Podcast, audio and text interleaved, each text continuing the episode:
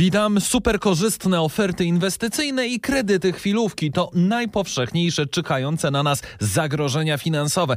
Tak wynika z badań ekspertów świata pieniędzy. Jak ustrzec się przed tymi zagrożeniami? Czy edukacja finansowa nam się opłaca? Jak bardzo? O tym rozmawiałem z analitykiem finansowym Tomaszem Jaroszkiem. Im więcej wiedzy, tym lepiej dobieramy sobie produkty finansowe, tym mniej możemy stracić, tym lepiej możemy zadbać o swoje finanse.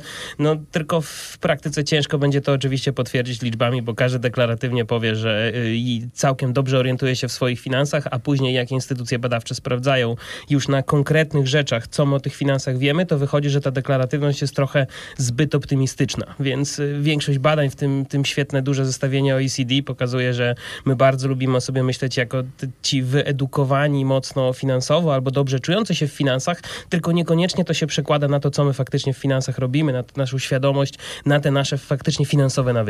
Z czym mamy największy problem, jeżeli chodzi o edukację finansową? Jeżeli mówimy oczywiście nie o zaawansowanych, skomplikowanych produktach, ale jeżeli mówimy o mm, tych rzeczach, które dotykają, nazwijmy to, finansów osobistych, e, na czym my się, mówiąc najprościej, najczęściej wykładamy? Moim zdaniem wykładamy się y, na bardzo prostych, powtarzalnych nawykach finansowych, to znaczy bardzo dużo y, wspominamy o tym, że chcemy kontrolować wydatki, że to jest ważne i jak najbardziej trzeba uczyć przyszłe pokolenia tego. Dużo mówimy o tym, że trzeba o tym uczyć w szkole, po czym y, robimy zakupy bez żadnej listy, bez żadnego przygotowania, bez żadnego sprawdzania, jak to się ma do planu wydatków, bo często tego planu wydatków nie ma. No i oczywiście znowu z deklaracji przechodzimy do tego, co robimy albo czego nie robimy. No i tego, co miała nauczyć szkoła, też nie uczymy dzieci, no bo jak tegoś nie robimy, to pokazujemy tak naprawdę zły przykład, a nie ten dobry. To żebyśmy pogadali, porozmawiali na konkretnych, praktycznych przykładach. Co jest dla nas większą pułapką? To są karty kredytowe i różnego rodzaju pożyczki, czy może to są różne fantastyczne sposoby inwestycyjne? Różne firmy mówią, że oferują nam po kilka, kilkanaście procent, czasami już rzadko się zdarza, że mówią, że gwarantowane 15 albo 20% będzie, ale są przeróżne. Więc co raczej? Karty kredytowe, czy raczej przeróżne, magiczne sposoby inwestycyjne, które się pojawiają?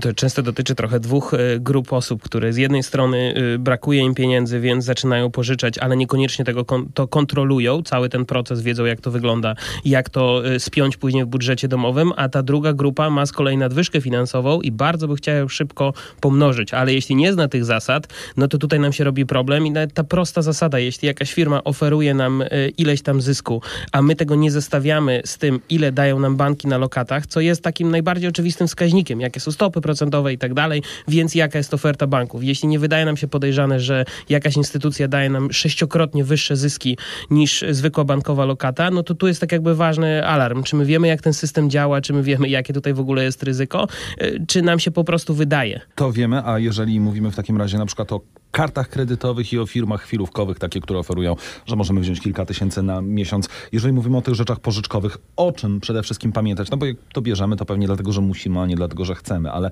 co musimy mieć z głowy, żeby no, jak najbezpieczniej przez to przejść, czy skorzystać najbezpieczniej z tych ofert? Biorąc pod uwagę ostatnie regulacje, to jak y, firmy pokazują bardzo dokładnie, ile pieniędzy y, pożyczamy, a ile pieniędzy mamy oddać, wydaje mi się, że problem może leżeć trochę po drugiej stronie, czyli że ten klient nie bardzo zestawia te pożyczone pieniądze plus te pieniądze, które musi oddać ze swoimi wydatkami, ze swoim budżetem, że tam jest taki kompletny brak kontroli, bo bardzo często ten klient doskonale wie, ile będzie musiał oddać, w jakim czasie. To są bardzo konkretne liczby, bez, to nie jest już to, co wiele lat temu, że te oferty były zawoalowane, jakaś mała gwiazdka na dole, która tłumaczy, ile faktycznie oddamy. Więc tu na początku już wszystkie liczby mamy. Pytanie, jak my je faktycznie wstawiamy w swój budżet domowy, jeśli go oczywiście w ogóle posiadamy. Bo żebyśmy mieli świadomość, jeżeli spóźnimy się z ratą, czy to przy karcie kredytowej, czy to w firmie pożyczkowej, grożą nam bardzo wysokie konsekwencje finansowe. Tak? No, wystarczy sam fakt, że y, niektórzy nadal nie wiedzą, jak działają w ogóle karty kredytowe i sięgają po pieniądze z bankomatu z tej karty kredytowej, później zdziwieni, że w ogóle są jakieś naliczane prowizje czy odsetki, albo że w ogóle mają kredyt. Więc sam fakt posiadania karty kredytowej jest już tak naprawdę produktem kredytowym, który ma się na wyciągnięcie ręki, a część klientów po prostu nie jest tego do, do końca świadoma, więc wydaje mi się, że już na podstawach często się wykładamy. To zapytam jeszcze o samą edukację już e, fizyczną rodzice powinni mówić dzieciakom, jak się korzysta z pieniędzy, czy to jest zajęcie dla szkoły?